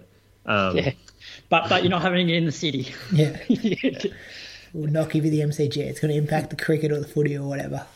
Uh, I, I know it does. It, it it's not a great sign for it, is it? It's not a great like. I mean, I feel like Especially when we just had it. Like we had it like two years ago. yeah, and there's a lot of debt from an Olympics. Like it's a big risk for a city. Like, and I'm not. I'm, I mean, I'm I'm going to the Olympics now and thinking a lot of this, a lot of the um, community really don't like it in their in their city when they have it. Like if you look at Tokyo, there was a lot of complaints about that, and then there was Rio. I know, like those that country went into a lot of debt, didn't they, after hosting it? Um, yeah, there's probably some cities that can afford it better than others, though. Uh, we've got a few years to talk about that anyway, boys. But thanks Hmm. for the question, Chris. Um, Moose on the loose, purchase of the week, rules of Strava. Yeah, well, I, oh, rules of Strava, big one for me. So I've been going out and having a crack at some segments on the bike. Came fifth on one today. That was a pretty big deal because I actually went through a puddle halfway up the segment. I nearly mentioned that on the comments, but yeah, just let it go, let it slide. Um, came fifth, which is pretty good considering it was a sandy track as well. A lot of I've got some good excuses on the bike, but you know, on the bike, people use e-bikes now with motors like Brie. So she can zip up these climbs and take course records off people, but she's still on a bike. No one has any way of knowing. So the only like it's obvious when someone's on a bike ride and takes a running segment, you can flag that straight away. Whereas on a bike, on an e-bike, there's just no way of knowing, and so it gets like it makes things real murky. Um, so yeah, rules of Strava there. Got to call the e-bike stuff out if you're on one. Be honest. Do you think this annoys me, rules of Strava, when I check my notifications on my phone and it says that someone's taken one of my course records and it's clearly I click on it, someone's like morning bike ride, but it's just uploaded as a run. But there's no way I can do it through the app on my phone Yeah, that's to annoying. flag it. So then, like, I'm literally checking my phone when I'm walking into work or something. So then I'm like, well, will I remember after work to open my laptop, go to that person's run, flag it, just so I can have this segment next to my name? I'm like, no, of course I'm not going to spend my time doing that. So segments for, for me are kind of like dead now because you've Yeah. got to police it yourself, and I reckon that's that's stupid. You shouldn't have to do that. You know, you know who has a direct line to Strava? Michael Kernahan. Big Sticks Kernahan. Yeah, I'll He- see him at he- Jells Park in a couple of weeks. Yeah, no. If you want to, if you want a direct email, he'll have the contact. I can't see how it can't be just a simple like flag this thing, just click the button because you can do a lot on the app these days. Put it on the phone. Exactly. Yeah. It's not that hard. Bang. Flag. This is wrong. And then all of a s yeah, like I don't like it. I don't. I think that's a good one from you. Maybe Hmm. Yeah, some more. that I also me. bought something that I'm trying to, like, um, remember. I think it was relevant. Oh yeah, there was a. Pho- Did you put a photo up of your bike today? Oh, Bree went. Bree, Bree put that. up. Bree You put like it- that? Well, I don't know anything about bikes, but a few people wrote in. What do you mean? this- Wrote to you? Right? Yeah, people write to me all the time about you How they write to you? It was on Bree's Instagram. because they've seen Bree's Instagram and then written to me. This is what the message says: How's Moose complaining about the cost of cycling, but is riding one of the most expensive brands worldwide in Specialized, and his clothing is MAAP. It doesn't get more boutique when it comes to cycling gear. I bought it second hand. Well, that's just what people are writing in. I bought my bike second hand. This listener doesn't I even live in Australia either. I love it. Bought it off Facebook. That's fucked. People Um, watching you out there. Buy cheaper gear, Moose. Will stop complaining about it. No, I just bought an audio book um, app. Have Oh, you guys? no, no, no, no, no. I can tell you how to do this for free. Oh, damn it! I've already Yeah. paid. No, no. So you go to your um, local library. No, no. library. Tell me later. Don't do this. That's Don't good. Anyway, how? Which one have you Tell me bought? later. Audible. Yeah, I bought Audible. Nah, I'll tell you off air how to do this for free. Just go be a local member at your library. Anyway, Really? yeah. So if you've got a library card at your local library, then they've got a service, and you just you can browse the books and just borrow them.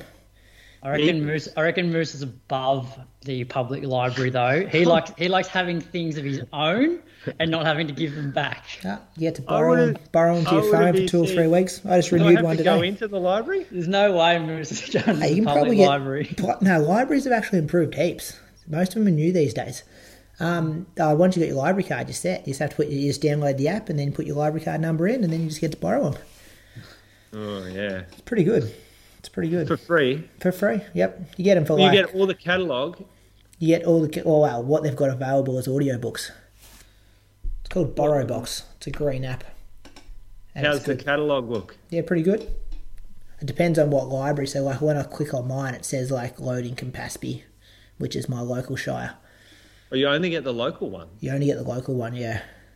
So you'd probably Well- have more at yours. It's pretty Why- good. You listen to How it do you you know ride my? How do you know my my local library has that? Wouldn't you be like Geelong system? Um, it'd be a big library system down there. yeah, I know. Yeah, the libraries. It's where all the um, people without internet go and look at Facebook. Yeah, you see a few of those in there when you go pick up your books. Anyway, I'll give you some details off there. Uh, what's coming up? Croaks 10k this week. Predictions. What are you going to run? You give us your your time first. I have no idea. I really like. Um, I don't know. I haven't run. What's the weather looking like? Uh, a little Sydney bit wet, a little bit wet and a touch windy. I think. Geez, it's going to rain Um, week up there. Yeah. Uh, hang on. Let me check. Wet um, deck, yeah. 21k winds. Look, Ooh. I, feel really good running. I feel like really like strong at the moment. Um, like I haven't done a lot of 10k race pace stuff. Like I've run uh, like one kilometer in three minutes, like in months. Um, yeah, so I don't know. Look, I reckon um, uh, if I have a good day and it's not and the weather's good, maybe 30 30.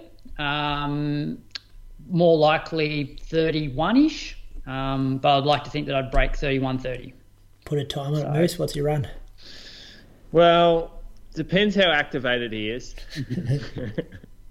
um, no, I'm going to say, mm, I reckon he's fit. He's always fitter than he thinks he is. Uh, but the trick here is to not look at his long runs because if you look at his long runs, you think he'll run 30 minutes. And and that's only because if I'm running his long runs at that pace, I'm much fitter. But yeah, uh, 30, 45. That's what he'll run. Yeah, I don't like this weather. I'm going to go 30, 30, 50. Yeah, But so I think you're now in 30, 25 shape. BOM has winds westerly 15 to 20, turning south to southwesterly 20 to 30 during the morning. So, and 2 to 15 mils of rain. Um, so if it's raining, do which? So do I go Alpha Fly or Next Percent Two in terms of grip? Oh, next percent Two, Definitely next percent. Because- I reckon you want to be lower to the ground in the wet. Because the problem is the problem as well is the the run now goes around the stadium, which I reckon has a lot of those like um, pavers, Yeah. pavers stuff, which is quite bloody quite slippery in the wet. So I don't know which which of those shoes has the better grip. Between the Vaporfly and what? Well, the Alpha. next next percent two and the um, Alpha Fly. Oh. Uh, oh. Yeah, that's. I don't think there is an answer for that. Yeah, okay, no. Good luck, Bradley. Uh, Thank you. also, things coming up. Uh, Shoe Geeks coming out next couple of days. That went to Patreon today. So uh, you and Nitter, Tom DeCanto, unavailable for this week, this month, Moose. Hard No, to no, pin he's down. left us. Yeah, he left us. I think I saw a photo of him at the beach or something today, though. Yeah, mate, it's pretty can't, bad. Can't do Shoe Geeks just sitting on a Mate, beach to- somewhere. told us he was unavailable, then posted that. You know that ain't going down well. We'll I think we'll get a new. I think we'll you get a new reckon? third member. Yeah. Oh yeah. Um, and also Gold Coast Marathon Weekend live show. Things are getting planned there. We got, uh, I think we've got a venue locked down. Just getting a few partners sorted, Bradley, and then we could probably go tickets next week, couldn't we? Yeah, looking so good. I yeah, so I've pretty much secured the venue. Um, so I replied to the email today saying, "Yep, let's uh, book it." So we'll announce maybe announce the venue next week once they've got back to me and it's all confirmed. Perfect. It's good. Looking forward to that. All right, we're done, boys. Enjoy your uh, week. Anything coming up special between now and next week, other than the Sydney 10, of course. Uh, not for me. It's back to work. Yeah, yeah. Well, oh, Watto, Watto's come down Anglesea, Is so yeah, I'm gonna get jump on the bike. Got some big work. He's getting fit, that boy. Doing Great Ocean Road Marathon. He's going real well, so I'll get on the bike with him. He's got a couple of big workouts down here. I wouldn't mind seeing Elite Fields for that. Preview that before it happens. Um, and also, Elite Fields for Sydney 10 Croaks. We've spoken about you, but who's headlining men's? Kieran Tall, Uh, yeah, well, he's Jacob the Cox, he's the course record holder. Kieran Perkins, Archie Yep. Reed, Nathan Stote. There's- Kieran Perkins, Yep, the swimmer. yeah. Uh, Lisa Weightman in the women's, Leanne Pompeani, Yep. Jessica probably- Stenson scratching, I've heard. Yeah, that's correct. Oh, no good. Very good there. No, she's good. I think just wants to focus on training. Putting some weeks together. Yeah. All right, boys. See us again next week. Uh, no interview this week, but we'll have one next week, I think. We're done. Have a good week. Well, All right, boys. see ya. If New Balance only made one running shoe, it would be the 1080. It is their best running shoe, period. With fine tuned underfoot cushioning and an overall streamlined look, the Fresh Foam X 1080 V12 represent a subtle but impactful evolution of the flagship Fresh Foam running shoe. The 1080 offers a supportive second skin style fit with an engineered Hypoknit upper for a more streamlined overall design.